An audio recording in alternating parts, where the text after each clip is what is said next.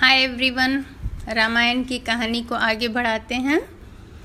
आपने अब तक सुना कि भरत अपनी सारी चतुरंगिनी सेना अयोध्या की और अपने मंत्रीगण, माताओं और प्रजा में से बहुत सारे लोग भी उनके साथ हो लिए थे। सबके साथ वे चित्रकूट की ओर रवाना हुए ताकि राम को वापस ला सके मनाकर।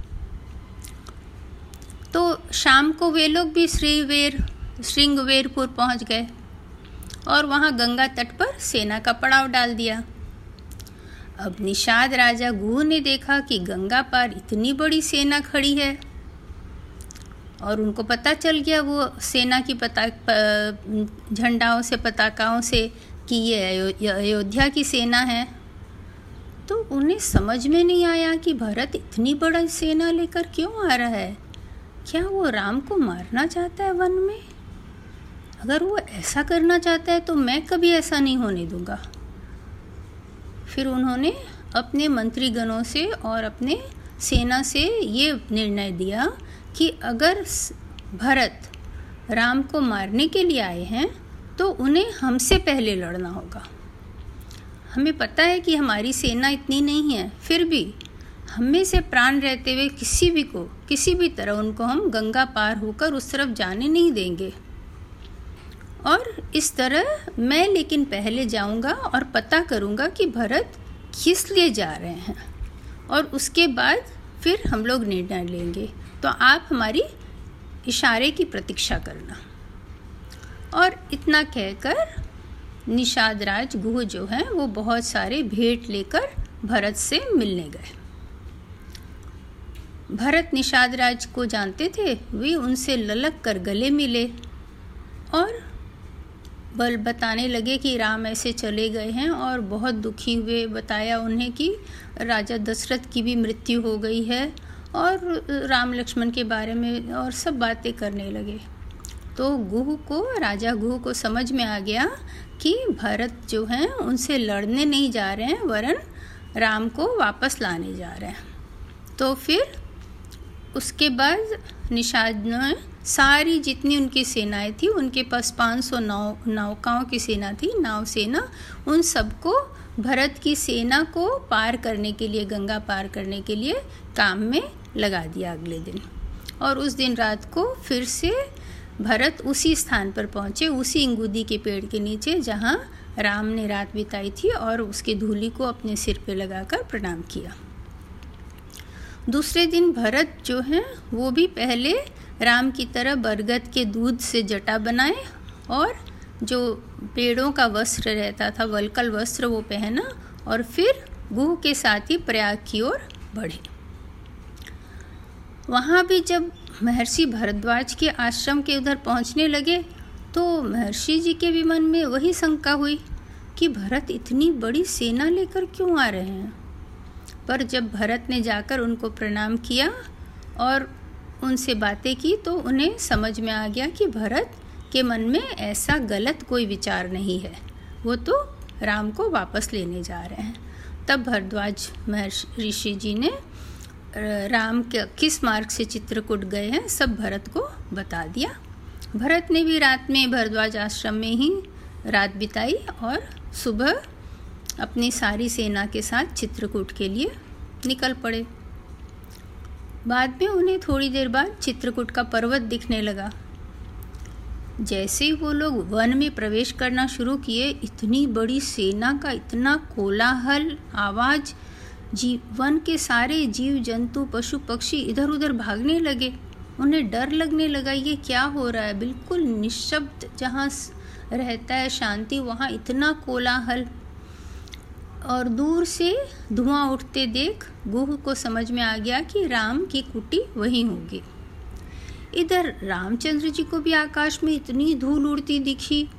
पशु पक्षी भागते हुए दिखे, कोलाहल का भी आवाज़ धीरे धीरे आ रहा था, पास आता हुआ लग रहा था। तो रामचंद्र जी लक्ष्मण से बोले कि तुम जरा किसी ऊँचे पेड़ पर चढ़कर देखो, क्या बात है? लक्ष्मण ने देखा तो उसे तुरंत अयोध्या की पताकाएँ समझ में आ गई कि अयोध्या की चतुरंगिनी सेना आ रही है। तो लक्ष्मण बोले कि आर्य, आप जो है, जानकी माता को एक सुरक्षित स्थान पर पहुँचा दें और अपना धनुष बाण उठाइए। ऐसा लगता है कि भरत हमें वन में भी जीने नहीं देना चाहते हैं। आज तो मैं सबको मार के रहूँगा।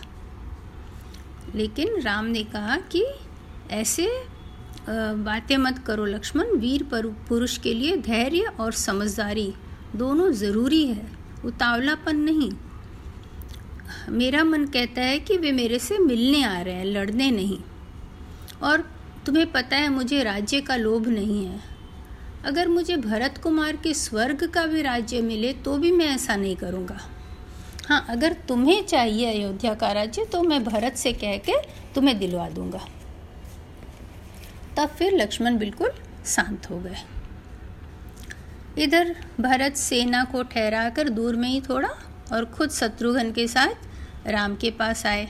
तो देखे कि वो एक पत्थर के ऊपर बैठे हुए हैं। पास में सीता और लक्ष्मण भी बैठे हैं। वे जल्दी से आकर राम के चरणों पर गिर पड़े। राम, भरत को देखकर राम जल्दी से उठे और उसको छाती से लगा लिया। दोनों की आँखों से बहुत सारे आँसू की धाराएँ बह पड़ी। फिर भरत ने सीता जी को प्रणाम किया। सीता जी का आशीर्वाद पाकर भरत को बहुत शांति मिली। फिर वे लक्ष्मण से गले मिले। शत्रुघ्न भी ऐसा ही किए। फिर गुरु और माताओं के आने का समाचार पाकर राम और लक्ष्मण जल्दी से उनसे मिलने आगे गए। शत्रुघ्न को सीता जी के पास बिठा गए। और माताओं को और गुरु सबको प्रणाम करके उसके बाद उनके वहाँ ठहरने का कैसे व्यवस्था हो रहा है सब देखकर रामचंद्र जी वापस अपने कुटी पर आ गए। सीता को ऐसा मुनि वेश में ऐसे देखकर माताओं को बहुत दुख हुआ। कैकई भी मन में बहुत पछता रही थी और जब पिता के मृत्यु का समाचार राम को मिला तो उनके आँसू ही नहीं रुके। उन्हें बार बार यही लग रहा था कि उन्हीं के कारण उनके पिता की मृत्यु हुई है। उसके बाद वे मंदाकिनी पर्वत पे गए। वहाँ जाकर उन्होंने इंगुदी के फूल को ही अर्पित करते हुए प्रीति तर्पण किया। बोले, पिताजी, मेरे पास आज यही है पिंडदान के लिए। आप इसे ग्रहण कर संतुष्ट हों और आशीर्वाद दें। अगले दिन सब कोई फिर राम के पास इकट्ठे हुए और भरत ने राम के चरणों में सिर रखकर कैकई के अपराधों की क्षमा मांगी और अयोध्या लौटने की प्रार्थना की। राम ने भरत को गले से लगा लिया। उन्होंने कहा, जो कुछ है इसमें न तो माता केकई का दोष है, न तुम्हारा। जो होता है भगवान की इच्छा से होता है। हम सब अपने कर्मों का फल भोगते हैं। जहाँ तक मेरे लौटने का बात है, मैं चौदह वर्ष तक वन में ही रहकर पिता के वचन का पालन करूँगा। जिस पिता ने अपने वचन के लिए प्यारे पुत्र को वन भेज दिया, अपने प्राण दे दिए, उसके मरने के बाद मेरे और तुम्हारे लिए यही उचित है कि उसके वचन का पालन करें। तुम अयोध्या में जाकर प्रजा का पालन करो, मैं चौदह वर्ष तक वनवास में रहूँगा। चारों भाई अपना अपना कर्तव्य करें और पिता के सत्य धर्म की रक्षा करें। तब भरत ने कहा, आपके स्थान पर मैं चौदह वर्ष वन में रहता हूँ। लेकिन रामचंद्र जी ने नहीं मा, नहीं माने, रामचंद्र जी नहीं माने। तब फिर भरत ने क्या कहा कि एक स्वर्ण जरित खड़ाऊँ रामचंद्र जी को पहनाया और फिर उन्होंने कहा कि अब आप मुझे ये दे दें, क्योंकि चौदह वर्ष तक इसी खड़ाऊ को मैं जो है राजगद्दी पे रख के और राज्य काज चलाऊँगा।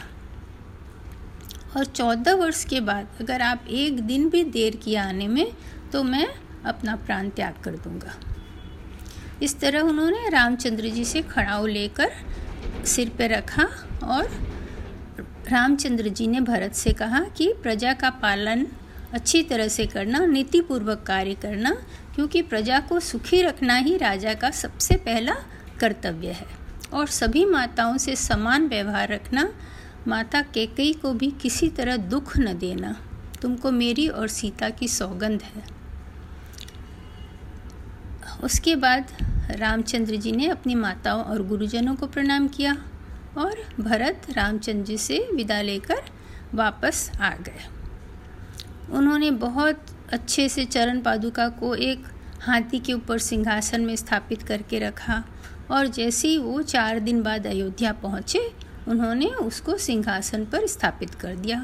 मंत्रियों को राज्यकाज सौंपा और कहा कि इन पदुकाओं को आसन शासन रहेगा और आप यत्नपूर्व ऐसे काम करें जिससे प्रजा में सुख समृद्धि बढ़ती रहे।